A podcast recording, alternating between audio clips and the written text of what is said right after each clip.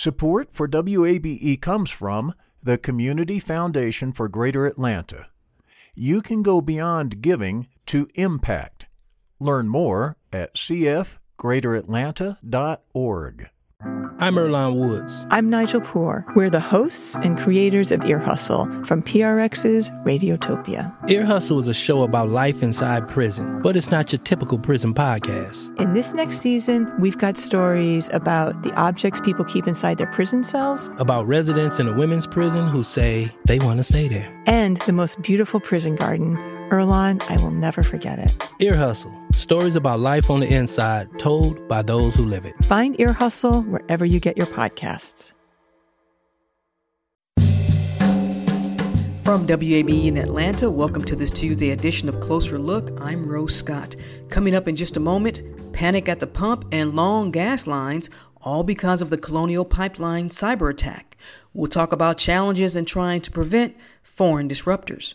So we have a history of um, building technology and then thinking about security a lot later. If you look at the internet, and that's exactly what we did. We said, "Hey, we got these two computers, these few computers in California that can talk to each other. This is great. Let's scale this thing and, and get to billions and billions of people." And then somebody started doing things that were nefarious and they said, wait a minute. That conversation in just a few minutes. But we'll begin with this. Fulton County District Attorney Fani Willis says her office will seek the death penalty against Robert Long, charged with killing eight in three area massage spas back in March. Six of those that were killed were Asian women. DA Willis also announced a hate crime against Long. The indictment was handed down yesterday in Fulton County and includes four counts of murder, aggravated assault, domestic terrorism, and possession of a weapon during the commission of a felony. In a statement from Stephanie Cho, the executive director of Asians Americans Advancing Justice Atlanta, reads in part, quote, Our communities in Georgia and especially the victims' families are still grieving. Our work ahead our work ahead continues to center healing, care, and reimagining justice for our communities. Close quote. In other court news, the three men charged in the killing of Ahmaud Arbery appeared in federal court yesterday on hate crimes. Father and son Greg and Travis McMichael and William Roddy Bryan pleaded not guilty to hate crime and attempted kidnapping charges. The McMichaels pleaded not guilty to weapons charges. All are due in state court today. As we shift to the coronavirus here in Georgia, no more will you need to make a COVID 19 vaccine appointment. Pharmacies at local grocery stores will take folks on a walk in basis, and that includes Publix. However, it is recommended to call ahead to make sure they're in supply. Georgia is now at a 29% vaccination rate, and according to the State Department of Health, more than 6.6 million doses have now been administered and add another one to be Atlanta's next mayor. Councilmember Antonio Brown, he's now running, and there should be more by the end of the week. This is Closer Look.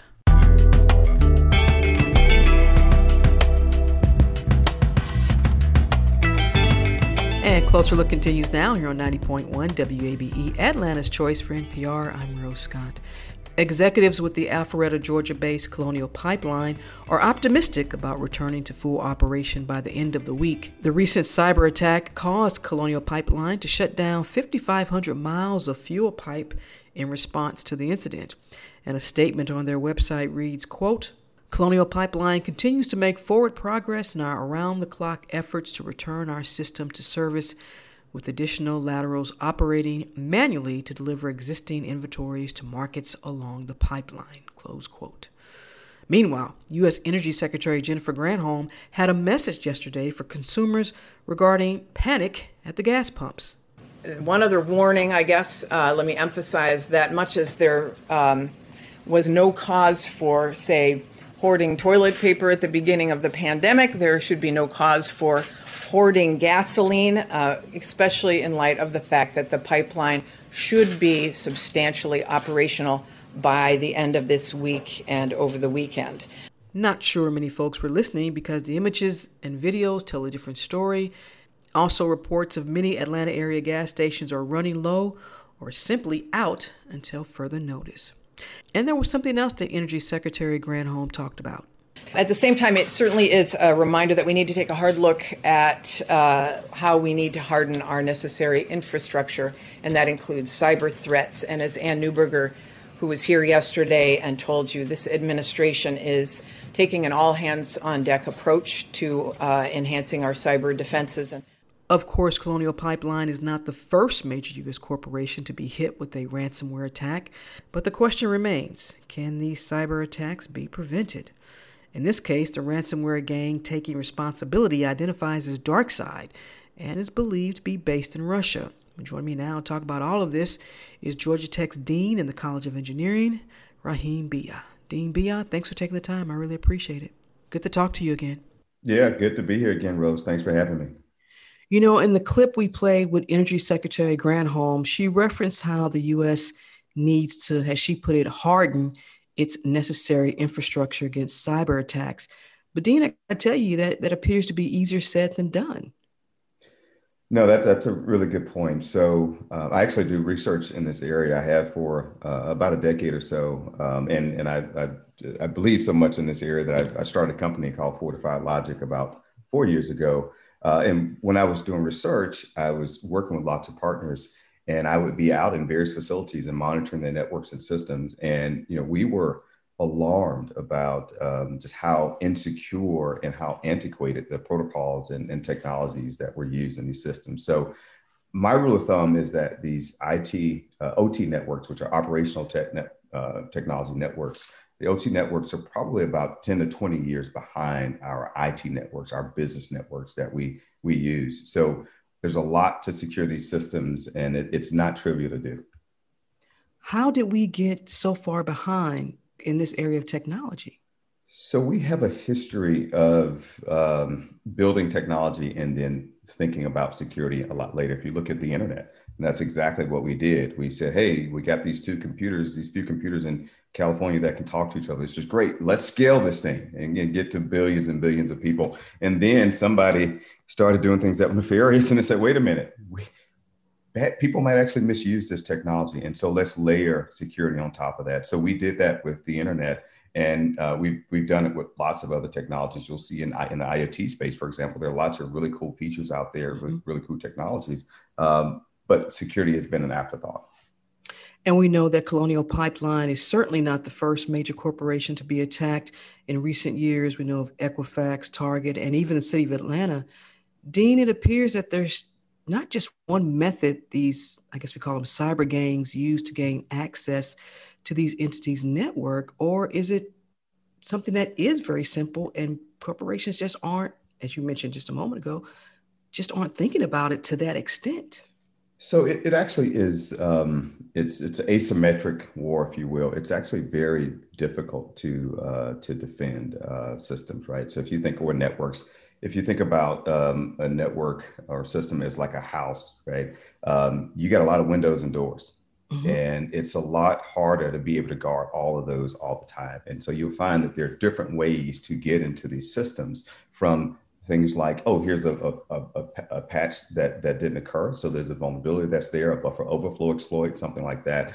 Or it's just individuals. It's I tricked this individual into plugging in this thumb drive, or mm-hmm. hey, you know what? The same password that you use to to log into YouTube you use that for the the main workstation at your job and maybe i've cracked the password that you logged in for your social experience and now i can leverage that uh, for your company and so it's actually not trivial to do this but if we keep seeing that a majority of these ransomware attacks are foreign disruptors does the united states and do we just not have enough cybersecurity corporations and, and companies that can block this from even hitting a U.S. company? I don't know if I if right. that question perfectly. I'm not an IT person or a technology person, so you can laugh if you want to. No, no. You, Does that make sense? yeah, so it, it, does, Rose. So there are a couple things, right? So first, um, there's a, a, tremendous shortage of cybersecurity professionals in the country and even globally, right? So tremendous. And actually, when when we spoke a few years ago, that was part of our motivation at Georgia Tech for creating the online Masters in Cybersecurity program because at that time it, they predicted it was about 2 million or so uh, sort of global workforce shortage in this field so that's number one it's it's we don't have enough folks in this in this field and we got to make sure that we do that uh, other ways that we can reduce the likelihood, uh, you know, it's it's unlikely that we'll, we'll we'll stop it. It's just it's such a very difficult problem, but we can reduce the likelihood of these attacks by doing a number of things. And uh, one is is is really focusing on technology and exactly what you just mentioned earlier, patching. Patching is so important, uh, but the, the problem is it's complicated in systems that are these OT systems, these operational technology systems, because it's been it's, in the past some patches have have actually caused systems to become unstable. And so what happens you will you'll download a patch but you'll say well you know what? Let me hold off on installing it because i don't want to bring down the power grid by installing the patch right? But we got to do a better job with patching our systems the other thing that we have to do is monitor these systems a lot more. And so in the IT world, uh, we actually are monitoring systems a lot. But when we move over to the OT space, again, the, the technology that operates the physical process, uh, we don't monitor. And that's why it's really important to make sure we monitor those systems. The last thing I would say that, that we, we have to do a better job of doing is these the utilities have to share information. And so if company X gets attacked, we got to be able to share that information so we can protect company Y, company Z, and others. If the US alone, obviously the FBI and their cyber unit, they can't work alone. You see this as an international effort that nations have to work together to somehow sure. combat these cyber gangs. Well, I would start um, really at home first with um, public-private partnership, and so I would I would start with our, our federal government doubling down and working really hard with our uh, public companies that are providing the services to help secure, and also those that that need the services. And and one thing that they can do is help with the whole sharing process that I just mentioned. So I would start with let's build this coalition at home first, and then absolutely we can have you know other partners that we trust outside of the U.S. to help uh, secure these systems. If you're just joining us, I'm joined by Georgia Tech's Dean in the College of Engineering, Raheem Beyah, and we're talking about the Colonial Pipeline cyber attack. The FBI, through their assessment, cites the, cyber gang responsible for the Colonial Pipeline hack, DarkSide, as I'm using their term, relatively new. If that's true, how concerning should that be that they were able to breach a major corporation like Colonial Pipeline? Yeah, it's for me. It's it's uh, it's not a surprise. Um, so the interesting um, part about DarkSide to me is that they are a uh, provide this hacking as a as a service. Uh, so, it, and they're not, they, they have this client who is behind the actual attack. They just provided the, the capabilities of, of doing this. And this is something that we predicted actually for years was, was going to uh, increase. So it's not, to me, it's not that surprising, especially knowing how insecure our critical infrastructure is. Now, neither one of us know the type of malware detection or cybersecurity protocols Colonial Pipeline had in place, but I'm willing to bet it's being upgraded. That's for sure. I think so.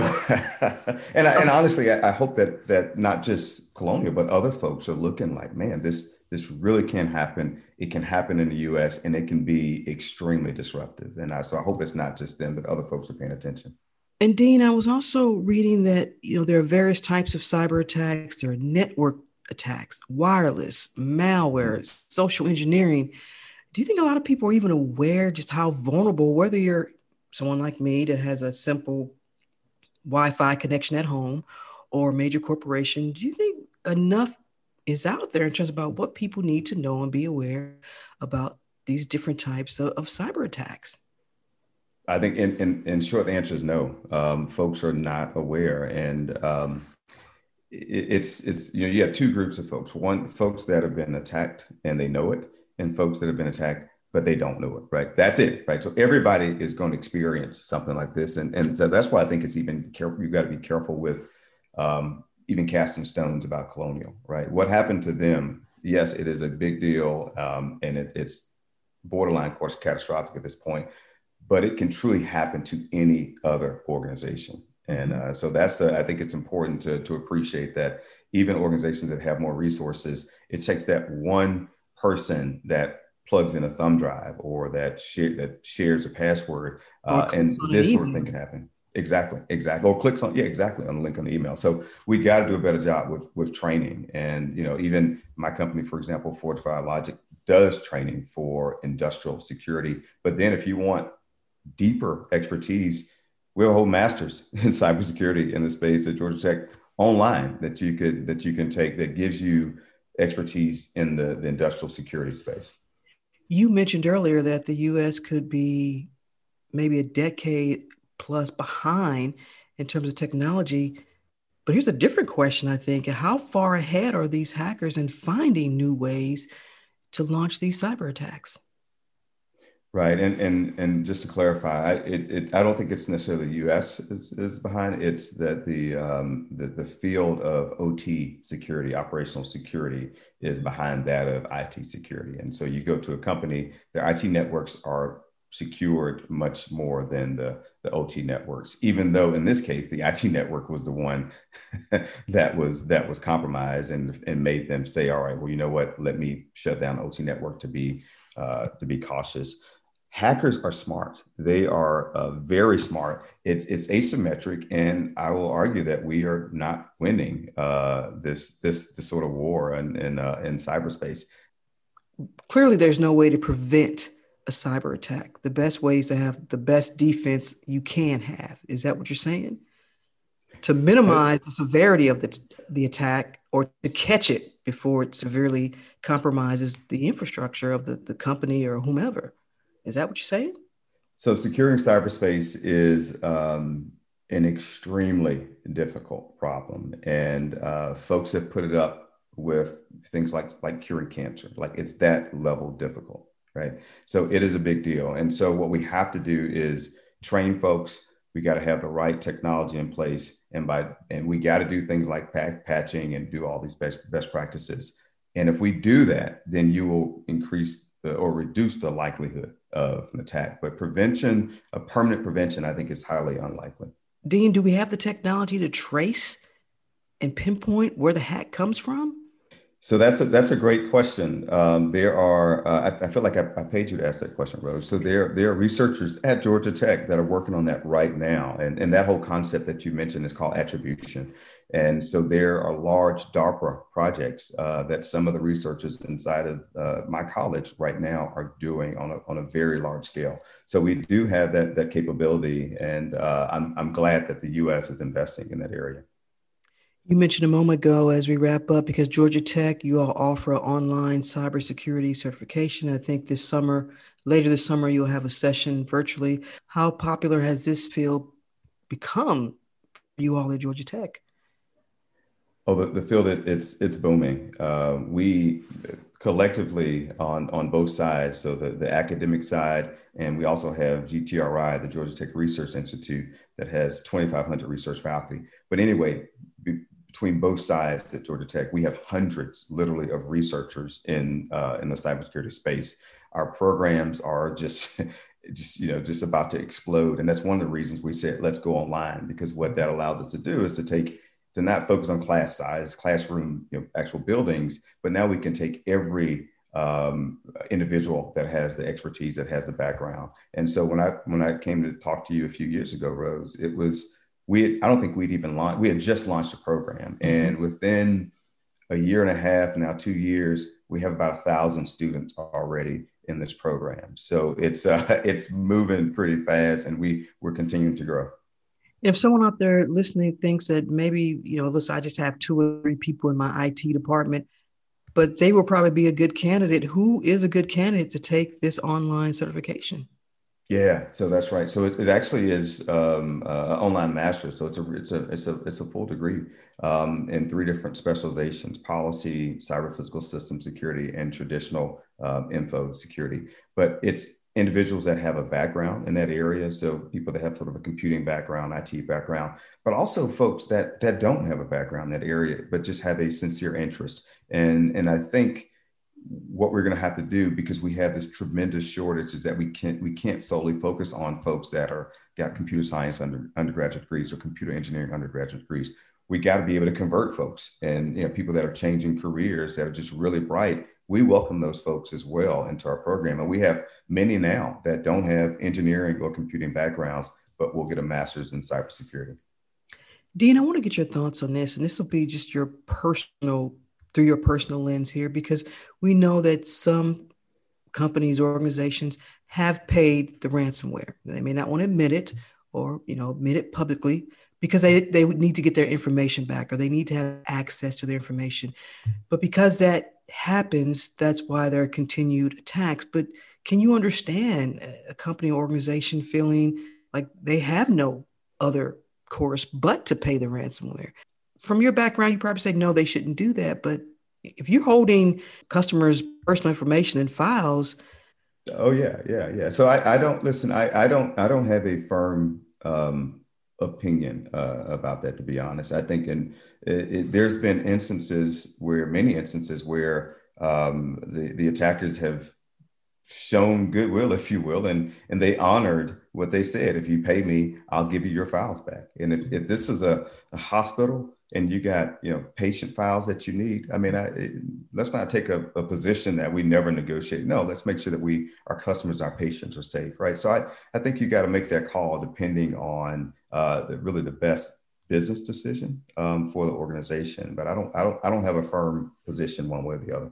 I can imagine it's a, a very difficult uh, situation, not to mention the liability also that an organization opens itself up to. Uh, finally, Dean, what are you paying attention to with this particular recent cyber attack on Colonial Pipeline? Well, it's it's it's getting closer, and you know we had this first uh, attack, first popular attack uh, a decade ago called Stuxnet, which you know caused physical damage to uh, Iranian centrifuges. Um, and this is you know malware software that caused destruction to uh, centrifuges. And from that point, you've seen this uptick in attacks on these these industrial systems. And so I'm I'm worried that, and, and I want to point out, this attack was bad, but it was nowhere near as bad as it could have been. Mm-hmm. So it actually stopped from what we know at the IT network, and they just happened to shut down the OT systems. Right. The next level, which will happen. We actually, you know, talked about this four years ago at, at RSA. Um, is the ransomware affecting the OT network itself and being able to control the physical process, being able to control the, the, the, amount of chlorine that goes into our water to clean it or the, the velocity of the fluid going through the pipeline. That is coming. And so as I look at this disruption that we have here, um, I'm, I'm hopeful that folks are really paying attention and they appreciate that it is nowhere near as bad as it could have been. Wow. Georgia Tech's Dean in the College of Engineering, Raheem Beyah. Dean Beyah, thank you so much for taking the time as always. Good conversation. Thanks for having me, Rose.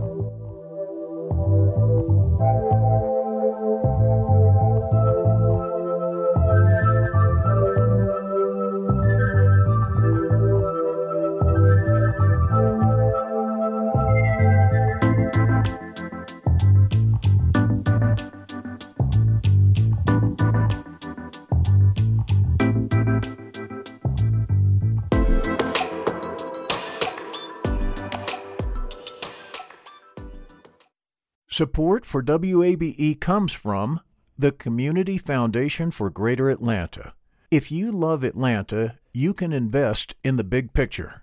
Learn more at CF greateratlanta.org. The field of mental health counseling is growing rapidly, and Richmont Graduate University can equip you with everything you need as a licensed professional counselor while integrating your faith into your clinical practice. Programs are offered in Atlanta, Chattanooga, and online. Apply today at richmont.edu. That's R I C H M O N T.edu.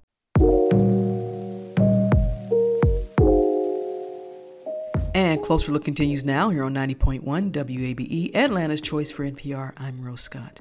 2020, the year of the pandemic, but also the year of hunger, as a new report spearheaded by the Institute for Policy Research at Northwestern University revealed one in four faced food insecurity. It's not uncommon that public and private partnerships come together to address issues such as food insecurity. Cortland, a multifamily real estate investment management company, and Move for Hunger, a national hunger relief nonprofit, are joining forces to launch a hunger relief program of its own that also has a sustainability lens. And joining me now to talk more about it is Madeline Robertson, a sustainability analyst with Cortland. Madeline, thanks for taking the time. I really appreciate it. Of course. Thank you so much for having me, Rose. Let's begin here because Cortland is a real estate investment management company. But uh, what is your role as a sustainability analyst?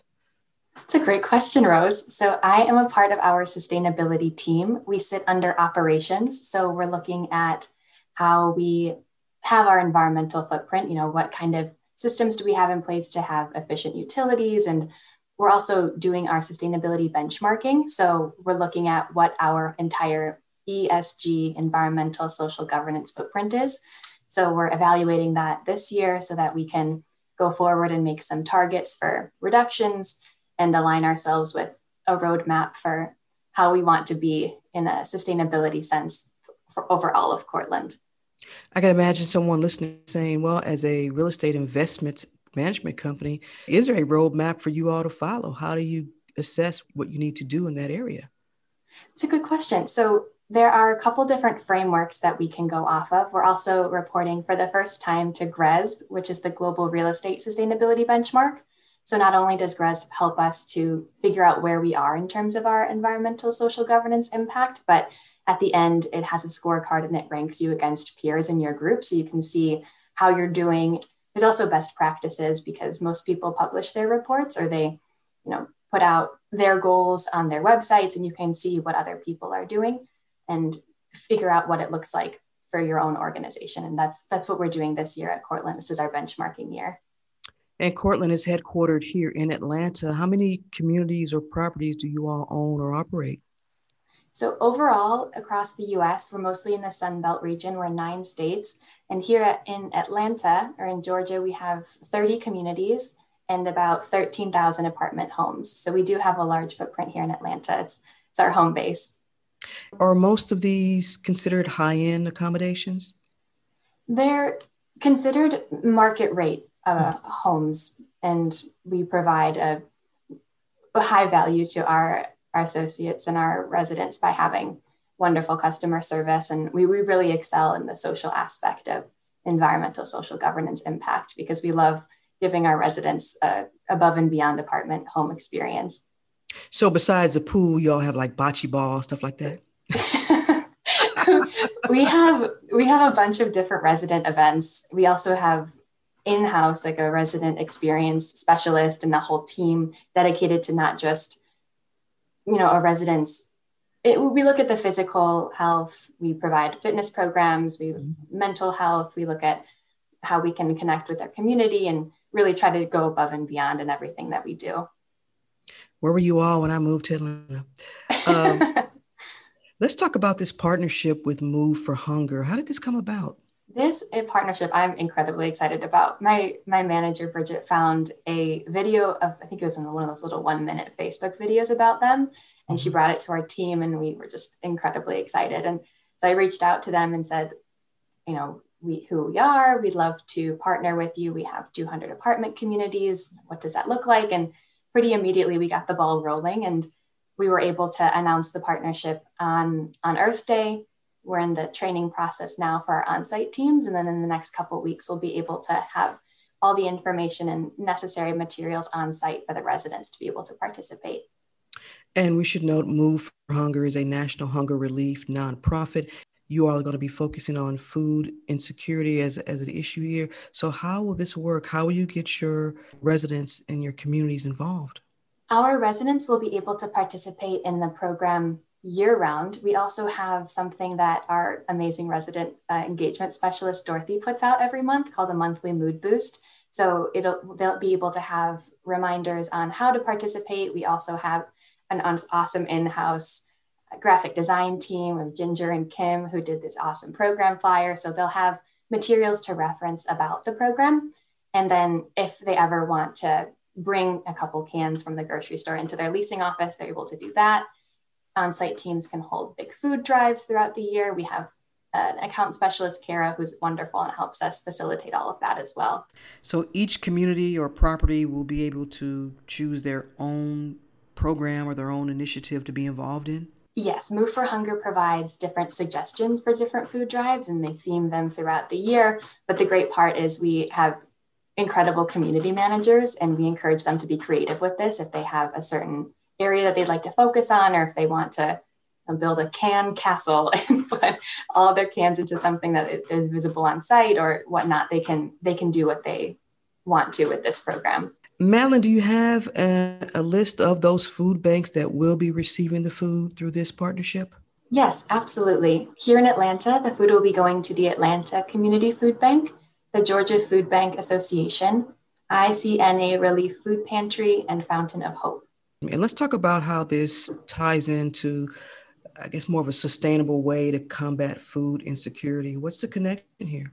That's a great question. So, food insecurity is an incredible problem that we're facing today. And just in Georgia alone, 1.5 million people are food insecure. And in terms of sustainability, there are you know a thousand different ways you can go, especially in multifamily. And we wanted to start off this program with something that Cortland already truly values, which is combating homelessness. And 10,000 people in Georgia are homeless. So it's it's not mutually exclusive for food insecure and homelessness, but we feel that if we are putting more awareness and resources towards you know giving food to the food banks in, in atlanta and making that more accessible hopefully people will have more opportunities to get the food that they need and then maybe they can uh, feel that support from us and put the money that they do have towards their housing or they can try to rebalance, but we just want to be that good neighbor and help out in any way that we can. You and I both know that hunger, not only here in Atlanta, Georgia, but throughout the nation, is a continuing crisis. How committed is Cortland to continue this food insecure partnership? We are entirely committed. So we signed up. We it's an annual program, and what's great about it is we is Move for Hunger helps us to track how many pounds of food and how many meal equivalents that each community has donated. So since we signed up around Earth Month this year, next year we'll be able to say, look, Cortland residents, look at what you did. This has been amazing. We, you know, this community donated this many food food meal equivalents and and so forth. But we are entirely committed. We think that this is an incredible partnership and will have a wonderful positive impact in each of the cities where we have we have apartment home communities. And when does this launch? When does it officially kick off? We officially announced the partnership on Earth Day, but we are in the training process and we hope to have the materials all on site and all of our residents notified and excited about the program, hopefully in the next couple of weeks. And the feedback so far from your property managers, they're all excited. They are willing to also get involved with this initiative? Yes, absolutely. I've tuned into the training webinars and we've had some great feedback. People are excited about the opportunity to be creative with this and also to engage the residents in such a positive way. Often we hear that when it comes to tackling issues such as food insecurity or, or hunger, we always hear about public private partnerships. And from Cortland's perspective, how important is this that you all have a partnership like this?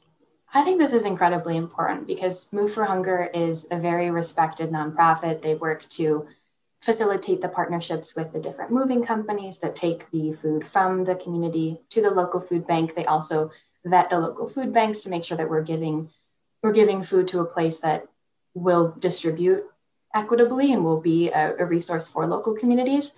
So we feel that we are best able to serve the local community when we have a partnership like Move for Hunger, where they have the expertise, they have the infrastructure, and we'll be able to have a, a higher degree of a positive impact since we are partnering with them. They're, they're incredibly mission driven people too, and they're, they're wonderful to work with. Madeline Robertson is a sustainability analyst with Cortland, it's a real estate investment management company. And we've been talking about their partnership with Move for Hunger.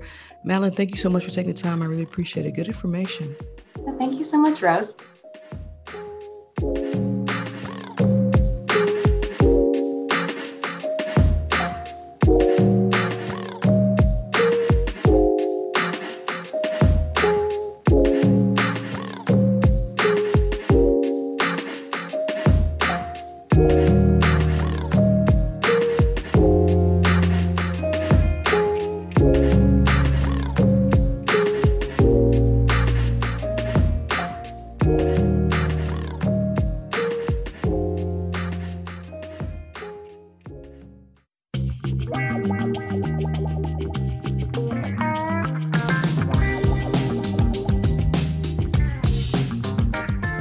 Closer Look continues now here on 90.1 WABE, Atlanta's Choice for NPR. I'm Rose Scott.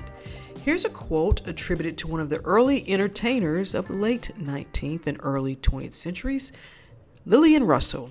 And she quipped, quote, There's a time to open up a new chapter in life and to explore a larger center, close quote. Well, for the past few years on this program, in the month of May, I've had conversations with local area graduates about their journeys and hopes for the future and exploring a new chapter in life. Well, today's graduate profile is from Emory University. It's Suman Malempati, and he has a new chapter. Suman, thank you for taking the time and congratulations. Thank you, Rose. It's a pleasure to be here. Thanks for having me on today. Let's begin here because there's this line on your Twitter account and it reads, Doctor becoming a civil rights lawyer, Emory Law 21. So I have to ask you, how does it feel finishing law school? It uh, it feels great, really. It's it's been a great three years. Um, so I'm I actually have enjoyed being back in school. It's uh, it's one of those things where you know, I might, I probably wouldn't have enjoyed this as much if I'd done this right out of law, uh, right out of, you know, undergrad or, you know, in my twenties. But after, you know, being in the working world, it, it really is, was fun to come back to school and think about things, you know, in a really just intellectual way. Um, so I've enjoyed school, but it's, it is nice to be done. It's been a busy, you know, three years too. Let's back up a little here because before law school, you had a whole nother career a pediatric oncologist, researcher, associate professor of pediatrics at Oregon Health and Science, a very well established career for some time. Did you think at that time that was your true calling? I did. I did. When I first started, um, I thought that was my true calling. Um, you know, I, w- I went to medical school with this idea that I wanted to help people. And, you know, I, I had all these ideas of working for social justice way back when at that time. Mm-hmm and I thought, you know, I really wanted to work with kids, and so pediatrics made sense. And I wanted to give kids, you know, the opportunity to succeed. That was sort of my, my mission starting out, and um, and I really thought I would do something where I was maybe working with underprivileged kids, you know, providing medical care. When I got into medicine, I found that um, you know I was drawn to where I could have the biggest impact immediately, and that was for the sickest patients. Mm-hmm. And so that's what drew me to oncology because those are the patients that, you know, immediately once you get the cancer diagnosis, you know, those kids are fighting for their lives. And um, so I was really drawn to that. And I, when I, that was what drew me to the field. And when I got into it, um, I really got into the, the idea of doing research to try to make treatments better for these kids. And, um, and, you know, it, it felt like that's what I was going to do for the rest of my life. um, yeah, but sometimes you know your your thoughts and ideas change, and that's what happened to me. And that's what we're going to talk about right now. Take me through what led you to pursue a law degree. Well, so I, I, you know, this this whole social justice and idea of working to combat inequality um, never left me even when I was doing pediatric oncology and doing direct patient care, um, you know, in that field, you know, it's it's a equal opportunity. You know, cancer just affects everybody the same. So, and and we were able to treat everybody the same. But I could see that, you know, all the things that I was seeing in the world outside of my work were continuing to bother me. And um, I can't say that there was one particular thing that led me to want to change but i just over the years i i continued to you know be bothered by all this inequality i was seeing and felt like i wanted to do something about it. And and it took me probably about five years to make the decision and then come to law school. So i, I thought about other ways that i could try to um, you know have an impact. You know i tried to do some things on the side, you know, continuing my medical work, but that didn't feel like I was doing enough. Mm-hmm. Um, so I thought about going back and teaching middle middle school um, as a way to help young people, underprivileged young people, succeed. But then I thought, like, what I really want to do is to try to make change, make change to the system, and not be working with individuals necessarily.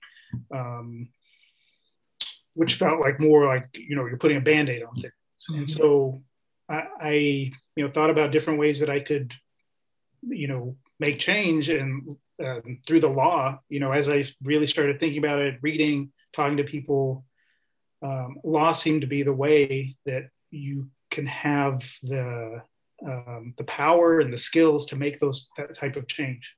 When you talk about you were seeing so many instances or things that were bothering you as it relates to social justice. Uh, can you give me an example or just a whole lot of? Just a whole lot of things. I mean, it started with, you know, we, we've all, I think, been affected by seeing some of the violence against young Black people, you know, particularly young, young Black men in these images that we see more in the media. You know, starting with, you know, the Tamir Rice, um, and you know Eric Garner and all the you know around that time. That's around probably the time I started thinking about these things. some of it, you know, to be honest, you know, I, I was I was working, you know, with dozens of people, you know, working on life and death issues and combating what are you know natural sort of diseases that happen. And then I started to think about well, so much death and destruction is happening because of what humans are doing what we're doing to each other. And, you know, I thought, I just started thinking about why are we working so hard to combat these sort of rare diseases when we're not even, you know, doing the basic things to like not kill each other, right? So just okay. all these things that have been happening. So let me ask you this. As you told family and friends about the decision to attend law school, what were the responses you received? Yeah. So, um, well, first of all, I, my, my sister is a lawyer here in Atlanta. She was a public defender, uh, a juvenile public defender with Fulton County for many years, and now she's a professor at John Marshall. And so I talked to her about it, and you know, um, I thought the response I would get from lawyers is, you know, don't do it. It's you know, it's you know, it, it, it's a it's a hard job and that type of thing. But she was very encouraging she said, you know, it's just three years, you can do it. And so she was very encouraging. So that was a that was a big step forward. And then I ended up um, speaking to some people in Portland, some lawyers, um, just reaching out. I just cold emailed a law professor at Lewis and Clark and talked to her about what I was thinking, and she was very encouraging. Um, I think the biggest thing, and I, this would be my advice for anybody that's thinking about doing this, is to have a really understanding spouse or partner who you have a good relationship with.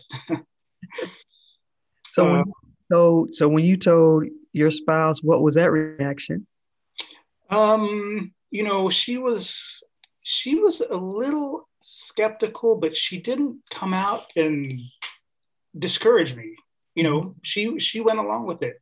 And to set the stage of this, so we had um, we had been married for maybe about six months. Um, she, no, in I got nine months. She was about three months pregnant. Um, we had moved into our house maybe ten months ago, and um, and I told her I had this idea of thinking about going to law school. Did she say what? and she did, she didn't do that. She was just nodded her head, and she sort of, I think maybe she thought I was just, you know, I was just talking out loud and having a midlife crisis. Um, but you know, a few months later, I started studying for the LSAT, so she saw that I was I was serious about it, and um, and she she went along with it. She, um, you know, and part of it is I think she believes everything that I believe, um, and she believes that what I plan to do is important, and that's also a key. Um, is that and and you know she believes that um, that I can do something with this law degree to you know to impact the world. And so if you're just joining us I'm in conversation with Emory University Law School graduate Suman Malempati and he is this week's closer look graduate profile. Now you had you had the experience of of knowing what it takes to get through medical school and now here you are three years at the law school. Got to ask you was one tougher than the other? Um, well, medical school was tougher mm-hmm. for lots of reasons. Sure. The, the primary reason is because I just wasn't as motivated back then. you know, I was I was 20 something and had all of these other ideas on my mind and I wasn't, you know, you're still trying to figure out who you are. And mm-hmm. so I, I wasn't as motivated. But there's some there's some things about medical school, just the hours, sometimes the hours that you're there at the hospital when you're doing your clinical rotations that are harder. Um, just physically harder. So tell our audience about just this journey these last three years in in pursuing your your law degree. Um, what's been your takeaway so far? Um, I've well, I, have loved learning about the law. Um, I find that that it really suits the way my brain works. Um, so I've really enjoyed that. I've really had some great professors that I've I've learned from. I've also gotten to have a lot of great experiences here in Atlanta. Um, I got to work with the, the Barton Child Policy Clinic. Mm-hmm. Um, I got to work with Senator Elena Parent um, at the state capitol, um, who's amazing and doing great things. Um, I got to work with the Southern Environmental Law Center. Um, I got to work at the DeKalb Public Defender's Office. Um, and maybe one of the highlights is I got to uh, intern with Judge Amy Totenberg of the Northern District of Georgia yeah. um, during my the summer after my first year of law school. So, Suman, is your medical career in the past now? Right now, my plan is to move forward full on with my uh, with my law career, and I I essentially said that I was retiring from medicine. And when I left in you know 2018, my coworkers threw me a retirement party. You know, I was, pretty young to be retiring, um, but uh, that's my my plan is to is to be a full time lawyer. And you want to work in the area of civil rights, social justice. That's that's right, and uh, I'm figuring out exactly how that's going to look. But um, I, we're going back to Oregon, um, which is where I moved here from, and I'm going to clerk for a federal judge there for a couple of years. And then um, what I'm hoping to do is some civil rights um, litigation, um, and then see where my career takes me from there. This is a new chapter for you. You ready? I'm ready. I'm excited. You know, I I'm excited because I'm motivated by by the issues and what I plan to do and what I hope to impact. But I'm also just it's um it's thrilling to be at my age and to be able to start from the beginning to start a new career and have something to look forward to and you know it's going to be some some new things that i'm going to continue to learn you know i have still have you know i'm finishing school but i still have so much to learn Mm-hmm. Um, and it, it's always exciting to to be in that position where you're where you're constantly learning. And so, on that note, as we wrap up, what is your message for someone who's listening about starting a new chapter, even if it's you're advanced in age beyond the 20, 20 something year olds out there? What do you say to them? What, what well, um, you know, I would say don't don't do it lightly you know, again, I spent years thinking about what the right thing to do was and whether it was right to make this change. But, you know, don't also discount it if you have the if you have some ideas of things that you want to do and and think about how you can make it work. You know, what you do is going to impact the people around you, of course. You have to think about your family um, and whether everyone's going to, you know, if, if any if you're going to hurt other people, then you have to make sure that you're you're doing it for the right reasons. Um, but it, it's you can do, you know, that don't be limited by what you create in your mind as something that you feel like you have to keep doing. Um, you know, it's your life. You get to you get to choose what you want to do. Um, so just because you've been doing the same thing for, you know, so many years, you don't have to keep doing it if it if it's if the, there's something else that you want to do. That is great advice. Emory University Law School graduate Suman Malempati, thank you so much for sharing your story. Congratulations again, and best of luck to you and your family. Thank you. I, I appreciate it, Rose. And again, I, I love your show. Um, I'm, this is one of the things I'm going to miss about leaving Georgia. Well, you can just go online, wabe.org. I will. the time difference, but uh, forward to seeing what comes next for you. So let's make sure we all stay in touch. I'd love to. All right, take care. Take care. Thanks.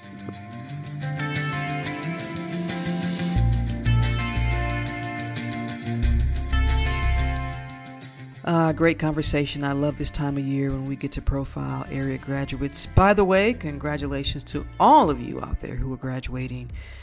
That's it for this edition of Closer Look. If you missed any of today's program, it's online, just like I told Suman, at wabe.org slash closer look. And of course, Closer Look weeknights at 7 p.m., as well as in our podcast. Subscribe to Closer Look wherever you like.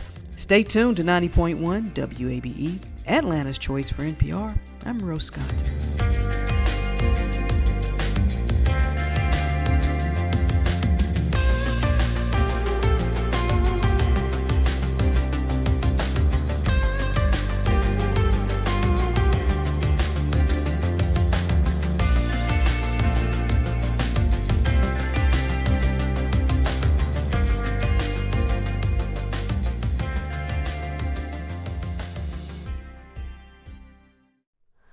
Hi, it's Terry Gross, the host of Fresh Air.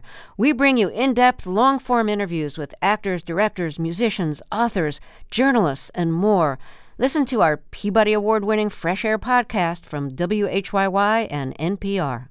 The Gold Dome Scramble podcast is now plugged in, a WABE Politics podcast. New name, same on the ground reporting from us, WABE Politics reporters Sam Gringlas and Rahul Bali. We'll cover local, state, and national politics as we talk to politicians and voters to break down each week's biggest headlines.